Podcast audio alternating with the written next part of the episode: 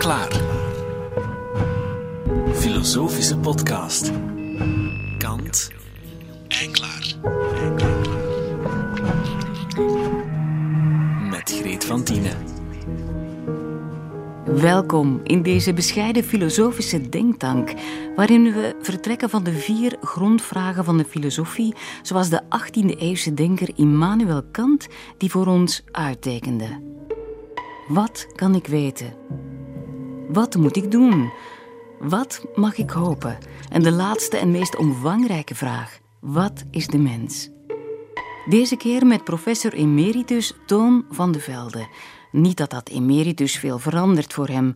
Hij doseert nog altijd aan het Hoger Instituut voor Wijsbegeerte in Leuven en geeft racems lezingen. Toon van de Velde is filosoof en econoom, maar ook buitenmens, lange afstandsloper, imker en tuinier. Hij plaatst de dingen graag in een historische context, om het heden helderder te zien. Die Griekse maatschappij 2500 jaar geleden. Mensen leefden misschien gemiddeld 35 jaar. Heel veel vrouwen stierven in het kraambed. Je kinderen, daar waren altijd wel enkele die, die, die stierven. Mensen waren zich van bewust dat de hemel kan elke dag, elke uur op mijn kop vallen. Catastrofes doen zich voortdurend voor, overal rond je heen. Er was ook heel dikwijls veel van die maatschappijen leefden permanent ook min of meer in oorlog. Dus in, in zo'n omgeving natuurlijk is het geluk hebben uh, werkelijk heel belangrijk. Dat is wat we later in de filosofie dan genoemd hebben. Een tragische levensvisie die we nu min of meer verdrongen hebben. Dus nu zeggen mensen, als er een probleem is, knip, waar is de, de, de specialist die dit hier eventjes voor mij zal komen oplossen? We praten in Toons tuinhuis, omringd door een boomgaard, grote moestuin en dieren. Gevlekte konijnen in ruime hokken onder een afdak. Parelhoenen die paniekerig kakelen als er een vliegtuig voorbij komt. En één grote mensenachtige kalkoen die elke avond koppig voor de deur van het hok blijft zitten wachten tot Toon hem oppakt en in zijn nest zet. Dat aardse niveau van moestuin en dieren hangt voor hem onverbrekelijk samen met het metafysische. Dat wat ons overstijgt. Alle maatschappijen in, in, in, die de mensheid gekend heeft, hebben allemaal religie gehad. Dus wat iets heel merkwaardigs is. Wat, wat niet onmiddellijk in, in economische realiteit is. In alle dorpen van Vlaanderen staat daar in het midden, hoe arm ze ook waren, een reusachtige kerk. Ja, wat, wat drijft mensen om dit te doen? Wat, wat, en natuurlijk dan het vermoeden dat we hebben, dat is dat mensen niet alleen homo economicus zijn, maar ook, maar ook uh, ja, een soort metafysische wezens zijn die, die voorbij, voorbij de aarde kijken naar de hemel. En die kerktoren wijst naar de hemel natuurlijk. Dus, dus de, de, de, mens tussen aarde, de aarde waarin je, waarin je vroet met je handen, waarin je, waarin je probeert dingen te kweken. En, ik ben eh, mijn hele leven heb ik aardappelen gekweekt en ben ik tuinier geweest, altijd. Ik, ik, mijn vroegste herinneringen gaan over eh, samen met mijn grootvader met een paard en, en ploeg het land bewerken. Maar tegelijk, boven onze hoofden, waren de leeuweriken aan het zingen. Dus je, je werkt op het land en je luistert en je kijkt naar die leeuweriken. Dat is de menselijke bestaansituatie. Zijn grootouders bevolken zijn verhalen. Ook als Toon lesgeeft, duiken ze regelmatig op. Een verwijzing naar wat eenvoudige wijsheid kan betekenen. Zo noemt hij de oude gewoonte van het s'avonds bidden, de metafysica van de ongeletterde mens. Michel Foucault, op het einde van zijn leven, heb ik hier in Louvain-la-Neuve nog uh, lange, lange uiteenzetting horen geven over het gewetensonderzoek en hoe mensen ook bij de Pythagoreërs, bij al die, die, die oude secten 2500 jaar geleden, uh, hoe die allemaal zo'n soort rituelen hadden waarbij je s'avonds je leven overdenkt dit alles is verdwenen en is eigenlijk in een goed, in, voor een groot deel vervangen door s'avonds naar de televisie kijken. Maar ik ben niet zeker dat die televisie diezelfde reflexieve capaciteit geeft als, uh, als ik bedenk mijn, mijn grootouders, als die s'avonds de rozenkrans baden ja, dan, als dat stopte, dan herinner ik me altijd zo, dat, dat ging verder in overpijnzingen. Zo. Dus dan, dan, um, dan zegde die grootmoeder dan zo waar ze mee bezig was en wat, um, waar ze ongerust over was of wat ze, um, wat ze, waar ze zich over verwonderd had. Dus dit was filosofie in, in, in een soort dagelijkse praktijk zonder dat, dat die, die mensen ooit iets gelezen hadden. En ja, dus die, die behoefte, denk ik, blijft bestaan, ook in een hoogtechnologische wereld. Maakt dat mensen ja, dan allerlei cursussen gaan volgen, stiltehuizen gaan bezoeken. Uh, dus die behoefte blijft wel degelijk bestaan. En natuurlijk, er is zo'n een, een, mechanisme van uh, ja, georganiseerde vluchtigheid. En dat is de, de consumptiemaatschappij, dat is het consumentisme dat is sinds mei 68 hetgene waar ik mijn hele leven mij tegen afgezet heb. En altijd gezegd van ja, dit is een no-end, dit is iets waar, waar ik heel wantrouwig tegenover sta. Maar tegelijk, um, ik ga niet zeggen van het consumentisme heeft het hele leven van mensen ingenomen. Nee, die mensen zoeken wel andere dat is de human condition, zegt, eh, zegt eh, Hannah Arendt. Dus we, we, we blijven niet steken in die vluchtigheid. We, we zoeken ook altijd andere zaken. Het kan niet anders dan dat Hannah Arendt meekomt praten. Politiek filosoof van Joods-Staatse oorsprong, immigreerde bij het begin van de Tweede Wereldoorlog naar Amerika. Briljant denker over de menselijke conditie. Hier in een tv-interview uit 1964. Wir fangen etwas an. Wir schlagen unseren Faden in ein Netz der Beziehung. Was daraus wird, wissen wir nie. Wir sind alle darauf angewiesen zu sagen, Herr, vergib ihnen, was sie tun, sie wissen nicht, was sie tun. Die wereld is natuurlijk ook een, eh, is, een gevaar en is tegelijk ook een, uitdaging, is tegelijk ook iets wonderlijks is ook een uitnodiging, en dat is dan weer Hannah Arendt, een uitnodiging om zelf iets in beweging te zetten in die wereld.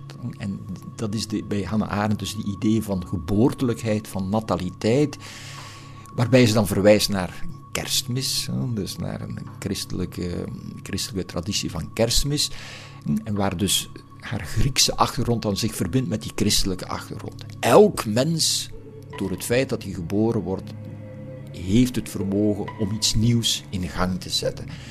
En dat iets nieuws, ja, je weet waar het begint, waar het eindigt, dat weet je niet. Maar elk mens heeft dat vermogen en wordt eigenlijk uitgedaagd om dat te doen, om op die manier boven zichzelf ook uit te stijgen. En dan würde ich sagen, abschließend, dass dies Wagnis nur möglich ist im Vertrauen auf die Menschen. Das heißt, darauf in irgendeinem schwer äh, genau zu fassenden, grundsätzlichen Vertrauen in das Menschliche aller Menschen. Anders könnte. Vooraan in de tuin van professor Van de Velde staat een beeld. Een mens die omhoog kijkt, naar de wolken en het naderende onweer misschien, of naar een peloton duiven of een zwerm bijen. Ton kreeg het beeld cadeau van zijn vrouw voor zijn emeritaat eind vorig jaar. Het staat ook voor het hoopvolle, zegt hij. Want dat is de kantvraag van waaruit hij wil vertrekken. Wat mag ik hopen? Of liever, waarop kunnen we hopen in deze wereld waarin zowat alles vluchtigheid lijkt te ademen? Dat vluchtige fascineert hem. Het is dubbel. Het vergankelijke betekent zowel een gebrek aan zekerheid, een uit de wereld vallen omdat alles gewichtloos is, maar het vluchtige kan zich ook in schoonheid transformeren. Vreugde, la joie in het Frans, is iets wat, eh, wat dan dikwijls verbonden wordt toch met min of meer een, een religieuze achtergrond. Maar wat het, eh, ik denk ook dat het woord vreugde alleen nog in kerken gebruikt wordt in kerken en ook bij sommige filosofen. Dus uh, Sartre bijvoorbeeld, die heeft ooit de mooiste definitie, vind ik nog altijd, van vreugde gegeven. Vreugde, zegt hij, c'est le sentiment d'être. Met andere woorden, vreugde ligt op het niveau, op het, zo, als filosoof kunnen zeggen, het ontologische niveau, het niveau van er zijn of er niet zijn. En vreugde is, um, laten we zeggen, een soort verhevigd bestaansgevoel. Ik ben er. En er is, ook, is meestal ook verbonden met een soort dankbaarheid dat ik er mag zijn. Ga s morgens mijn, mijn kippen eten geven en, en, en, en water geven. En ja, dan staan die kippen daar in de zomer. S morgens vroeg zitten ze allemaal te kijken naar de opgaande zon, positioneren zich om maximaal te kunnen genieten van de stralen van, van de zon, van de eerste licht en warmte. En ja, ik sta daartussen uh, als een van die dieren te genieten van de opgaande zon. En dan heb je zoiets als vreugde. Vreugde in de zin van, ja, eh, er zijn is, is iets wat, wat aangenaam is en ook een dankbaarheid omdat je er mag zijn. En ja, de filosoof is iemand die attent blijft voor dat wonder, is iemand die die open blijft staan voor die vreugde. Die vreugde die verbonden is aan de ene kant met een zekere vluchtigheid. Dus die, die zonsopgang, dat duurt maar eventjes.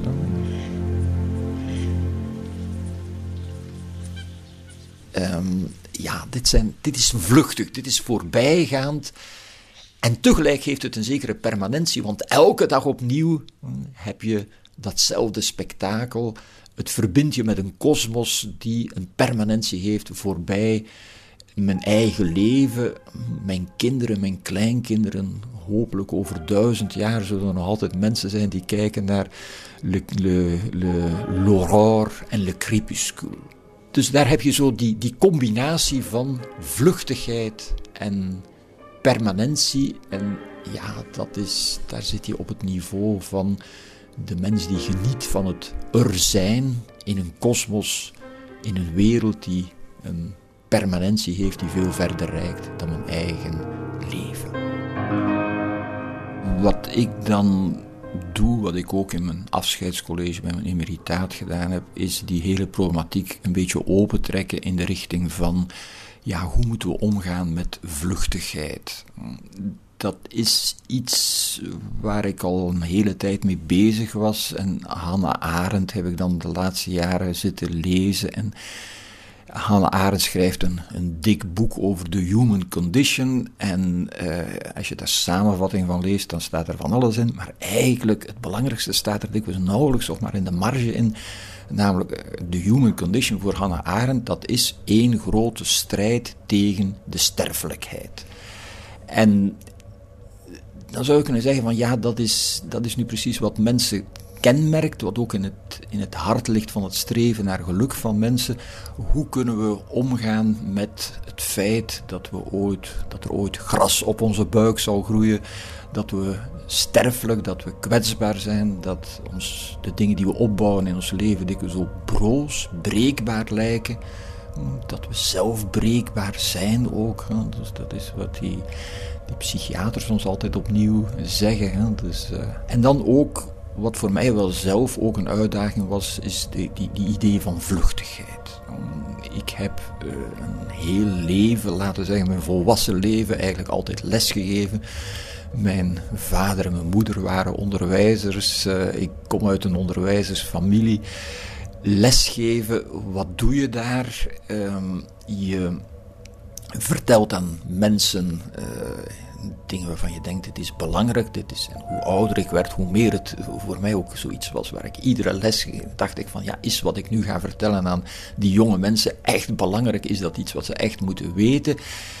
En natuurlijk dan op het einde van zo'n loopbaan, dan, dan zeg je van ja, wat schiet daarvan over? Wat rest? Wat is vluchtig? Zijn woorden niet? Flatus vocis, zeggen de, de oude middeleeuwse filosofen. Dus zijn woorden meer dan, dan alleen maar adem die, die je uitstoot. De, de idee van onsterfelijkheid wordt daar verbonden met het feit dat zelfs de meest onbenullige dingen die we doen, ergens een soort zwaartekracht hebben. Ontsnappen in die zin aan de vluchtigheid, want de vluchtigheid betekent gewichtloosheid. Dus we ontsnappen aan de gewichtloosheid doorheen de ethiek, zou je kunnen zeggen, door het feit dat we keuzes maken in ons leven die, eh, waardoor we ja, ook iets proberen te betekenen voor anderen. En die blijven doorwerken op een of andere manier. Ja, dus eigenlijk, ik zeg dan soms, dat is een, een, een idee, een christelijk idee, die in het christendom dikwijls verbonden wordt met hemel en hel, maar die op een iets meer geciviliseerde manier, laten zeggen, wordt uitgedrukt bij Kant, eh, bijvoorbeeld. Dus je zou kunnen zeggen van ja, als iemand, eh, als iemand iets goeds doet, dan blijft dat resoneren in de kosmos. Dat is het beste beeld, denk ik, dat, dat je daarvoor kunt gebruiken. Sempre caro mi fu quest'ermo collo. Zeker mate zou je kunnen zeggen van ja, je hebt twee manieren waarop je het geluk kunt nastreven. Je kunt zeggen van ik ga geen risico's nemen. En ik ga een, een, een, beperkt leven. Sommige mensen zeggen van ik wil nooit meer verliefd worden, want dan kun je bedrogen worden. Of ik wil geen kinderen, ik wil geen kinderen, want dan, die, die kunnen aan de drugs gaan. Of die kunnen uh, van allerlei dingen doen die ik helemaal niet leuk vind. Of die kunnen mij zorgen bezorgen. Het vermijden als tactiek tot een goed leven lijkt mij een beetje moeilijk. Wel, natuurlijk, ik denk dat je dan toch wel vaak betrapt wordt. Eh, dus ik denk, het leven is risicovol, hoe je het ook draait of keert, kun je niet aan ontsnappen. Maar de goede strategie is, denk ik, dat uh, mensen heel dikwijls hun eigen kleine, beperkte leventje gaan proberen te verbinden met iets wat groter is, als met iets wat ze belangrijker beschouwen dan hun eigen leven die zucht naar permanentie ja, nestelt zich ook in, in de diepste verlangens van mensen. Dus we, verliefdheid natuurlijk is iets, is iets heel, heel uh, voorbijgaans. En dat is wat Alain Badiou heeft daar vorig uh, tien jaar geleden is het denk ik, heb ik hem dat horen vertellen in, uh, in Avignon. Daar was Le Théâtre des Idées tijdens het theaterfestival. Een Théâtre des Idées, dat betekende dat men daar filosofen aan het woord liet. En een van die filosofen was Alain Badiou, hoogbejaard, de filosoof bij uitstek van mei 68 nog altijd even extreem links als uh, 50 jaar geleden. Maar Alain Badiou kwam spreken over de liefde. En hij dan zou je denken, ja, mei 68 wordt verbonden met de vrije liefde. Nee, nee, Alain Badiou kwam uitleggen, liefde betekent dat je aan die gebeurtenis, hm, ergens ontmoet je iemand, word je verliefd, hm, verliefdheid die wederzijds is, en dan probeer je daar een zekere permanentie aan te geven.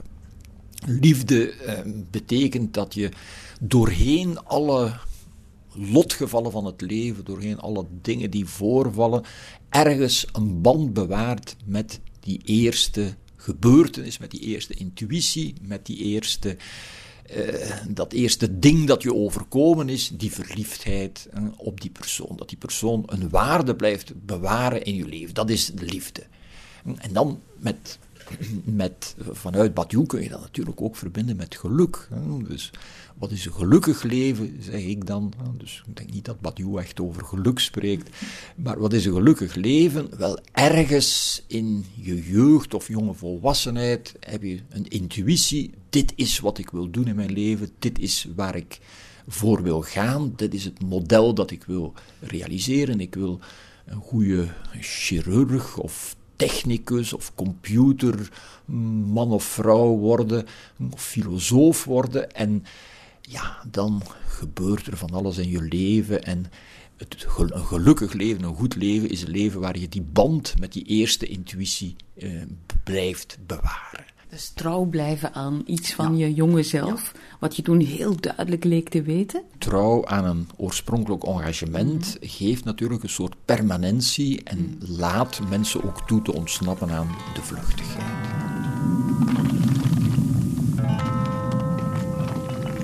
Professor Van de Velde is eind vorig jaar met emeritaat gegaan, maar blijft gelukkig nog enkele vakken doseren. Die lessen zijn heel bijzonder Een soort wandeling langs zijn geschiedenis, actualiteit, filosofie en persoonlijke ervaringen die hij nonchalant uit zijn geheugen plukt. Soms probeer ik ook uh, concrete aanbevelingen te geven aan mijn studenten. Dan zeg ik van je, je moet uh, s'morgens beginnen met uh, lichaamsbeweging. Voor de rest dan doe je je werk, je gaat naar de cursus, je, je doet van alles. Maar je moet op het einde van de dag ook tijd maken om iets te doen dat niet onmiddellijk nuttig is. Om poëzie te lezen, filosofie te lezen. Voor niet iedereen is beroepsfilosoof natuurlijk. Dat is bijvoorbeeld um, Leopardi. Sempre caro mi fu quest'ermo colle. Tien jaar geleden of langer misschien was ik uh, in de Universiteit van Macerata voor een paar lessen en lezingen. En in de buurt van Macerata ligt dan uh, Recanati en dat is de geboorteplaats van Leopardi. En Il Infinito is voor mij het mooiste gedicht. Het is een filosofisch gedicht. En het beschrijft ja, zo dat contrast tussen. Ja, aan de ene kant de, de eigen kleinheid, de vluchtigheid van het leven ook. Dat contrast van kleinheid en grootsheid, van beperktheid en oneindigheid. En hij eindigt met te zeggen van ja, in deze afgrond wil ik, of in deze, deze zee van het oneindige, daarin moet het zoet zijn om te verdrinken. Il naufragar me dolce in questo mare.